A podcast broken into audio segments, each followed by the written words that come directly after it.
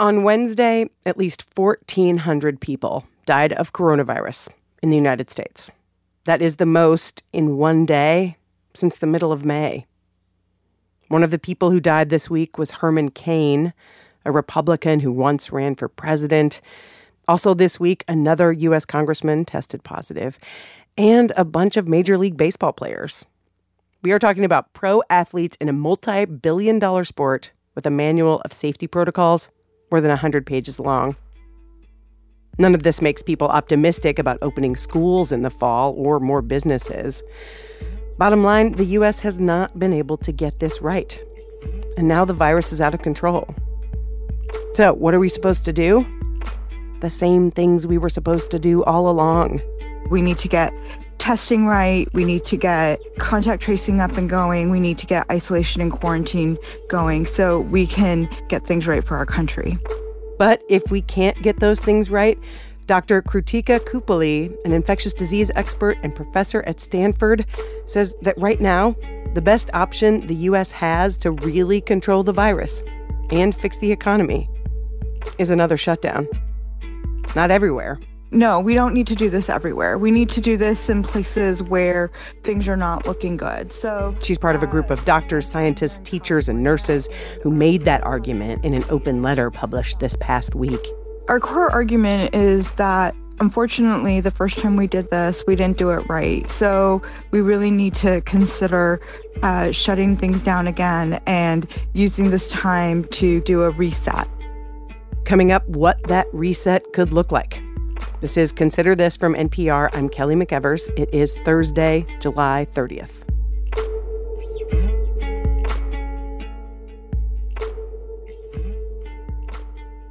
Support for this podcast and the following message come from Integrative Therapeutics, creator of Physicians Elemental Diet, a medical food developed by clinicians for the dietary management of IBS, IBD, and SIBO under the supervision of a physician.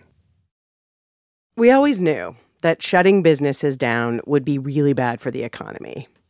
Now we know just how bad. We saw a historic contraction in the second quarter. The worst performance for any quarter in American history. Just a devastating indicator of how painful this pandemic has been for the U.S. economy. We just learned this morning. New government data shows that the economy shrunk so fast over the past three months that if it continued in the same way for a year, America's GDP would drop by almost a third. We've never seen anything quite like it. Nariman Behravesh, chief economist at IHS Markit, called that number horrific. He said things could get better later this year, but not a whole lot better. I mean, our view right now is that we're not going to get to the pre pandemic levels of economic activity until sometime in 2022. So it's going to take us a while. And the thing to remember is that the economy won't get better unless the pandemic does too. Until the economy has time to recover, until we, we get the virus under control, um, we're going to need more help. I don't think there's any doubt about that. More help, which is to say, more money from the federal government. It should be coming soon from Congress. But Republicans spent weeks debating with each other to come up with a proposal. Democrats in the House voted on their plan in May, and they say the Republican plan isn't nearly enough. Now they're up against a deadline, and unless Congress agrees to a deal, federal unemployment benefits for millions of Americans are about to expire, which means things are about to get even harder for a lot of people. And in the long term, large parts of the economy can't reopen until the virus is under control. Which brings us back to that idea that a shutdown might be our only option. Here's NPR's Rob Stein. When the pandemic began, public health experts had high hopes for America. After all, the U.S. literally invented the tactics that have been used for decades to quash outbreaks around the world. Quickly spot everyone who gets infected, track down everyone they might have infected, test everyone, isolate and quarantine to stop the virus from spreading, like quickly dousing every ember from a campfire. Right now, we are experiencing a national forest fire of COVID. Michael Osterholm is an infectious disease expert at the University of Minnesota. That is readily consuming any human wood that's available to burn. So, that strategy that everyone hoped would prevent a viral conflagration by relentlessly testing, tracing, isolating, and quarantining, it's just too late. When you have something like this happening, there's no way that traditional testing and tracing is going to have any meaningful impact. I liken it to trying to plant your petunias in the middle of a category 5 hurricane. But why? Why is it too late? I asked Dr. Jeffrey Engel that question. He's at the Council of State and Territorial Epidemiologists. They're on the front lines of fighting the virus. I got this beleaguered, almost resigned response. It's just this massive effort, you know, test, test, test, test, and quarantine and contact trace, and, you know, it's just not feasible. So because there are just too many people getting infected too fast now. There still aren't enough tests, so it can take days to get results. By that time, anyone who's infected probably already spread the virus to who knows how many other people, and half the time, the test results don't even include the basic information needed to find them, like phone numbers or addresses. And even if you do get to them in time, Engel says, good luck convincing their contacts to quarantine. It's voluntary and they have other things to do like their lives, whatever the situation. They may be essential workers, they may need to get to work. You know, life takes over. So if that won't work, what now? Well, Jennifer Nuzzo at Johns Hopkins says the short answer is a word no one wants to hear.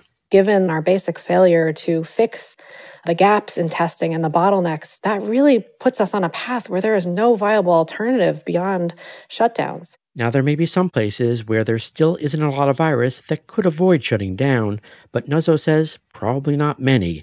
But Nuzzo hopes the shutdowns won't have to be as draconian this time and can at least be less dramatic in some places than others. Because I do really worry about forcing, you know, an entire state or country to retreat to our homes for extended periods. These are harmful measures in themselves. They may be necessary, but I hope that we can take action to do everything in our power to avoid them. Like finally get everyone to wear masks, stay away from other people as much as possible, especially indoors, and keep testing and contact tracing as much as possible. It is still working in some places and can help target shutdowns at the places where the virus is spreading the most, like crowded bars where people who've been drinking often end up infecting each other. Michael Osterholm at the University of Minnesota hopes more measured lockdowns may work in some places too, but in the hottest of the hotspots, he's not so sure. If we want to be like other countries in the world that have successfully contained this virus, then we have got to take the medicine now. We will not get there. We will not get there unless we bring this virus level down again. And there's just no other way to do it, literally, but a kind of a second lockdown. And this time, let's get it right. That could knock the virus back enough to let kids safely go back to school, get some people back to work, and give the nation time to hopefully finally get enough tests, hire enough contact tracers to get off this deadly, miserable roller coaster and regain at least some version of our old lives. NPR science correspondent Rob Stein. There is one other part of our virus strategy that we might need to rethink. We've all seen businesses and restaurants that have reopened go out of their way to say they are keeping things clean. At Planet Fitness, we're committed to keeping the judgment free zone cleaner than ever. There's no surface we won't sanitize, no machine we won't scrub. And yeah, keeping your hands clean is good. Keeping surfaces clean definitely isn't a bad thing. But there's more and more research that suggests it's not what we should be focused on. Derek Thompson of The Atlantic recently wrote about why. He talked to my colleague Jeremy Hobson. Well, let's start with the science. Everybody's talking about how clean their surfaces are, but what do we know about how, how the virus actually spreads on surfaces? So the CDC has come out and said that touching a surface, quote, isn't thought to be the main way the virus spreads. It is thought to spread uh, via airborne uh, via large droplets uh, or smaller droplets that linger in the air in unventilated indoor spaces. Other scientists that I spoke to came to an even more forceful conclusion. Uh, Emmanuel Goldman is a microbiology professor uh, at Rutgers New Jersey Medical School, and he told me that surface transmission of COVID 19 is just not justified at all by the science. So we are still learning more about this disease. Our knowledge about it is incomplete, and I definitely don't want to suggest that it's impossible to contract this disease uh, from surfaces, but it seems far, far more likely that we catch it from other people through airborne transmission. Well, you've called these cleanings an act of hygiene theater uh, mm-hmm. and compared it to some of the stuff that was done with airport security after 9 11. Right. So we're all familiar with security theater. After 9 11, uh, the TSA uh, took it upon themselves to pat down grandmothers and children for possible explosives. Uh, and lots of people, including people at The Atlantic, like my colleague Jim Fallows, called this security theater. Well, I think that America's newfound obsession with deep cleaning is a kind of hygiene theater. We are obsessed uh, with ads like that Planet Fitness ad about uh, cleaning every single possible surface to an inch of its life in order to stop a disease that's actually not traveling mostly from surfaces in the first place. It's traveling through the air. We have misallocated our attention and should be focused on unventilated indoor spaces, not on soap obsessions.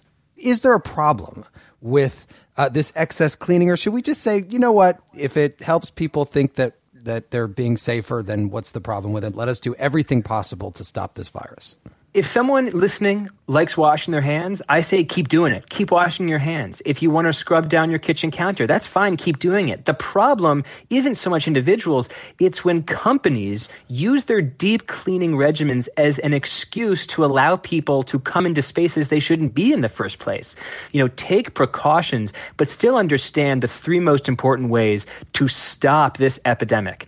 Masks, distancing, and moving activities outdoors. That's really it. That is how one scientist said we can beat this thing, and deep cleans so often are just an expensive distraction. Derek Thompson, writer and editor at The Atlantic, talking to my colleague Jeremy Hobson. Additional reporting in this episode from our colleagues at All Things Considered, Morning Edition, and Here and Now, and from NPR Scott Horsley. For more news, download the NPR One app or listen to your local public radio station. Supporting that station makes this podcast possible. I'm Kelly McEvers. We'll be back with more tomorrow. Until recently, Edmund Hong says he didn't speak out against racism because he was scared. My parents told me not to speak up because they were scared. But I'm tired of this. Listen now on the Code Switch podcast from NPR.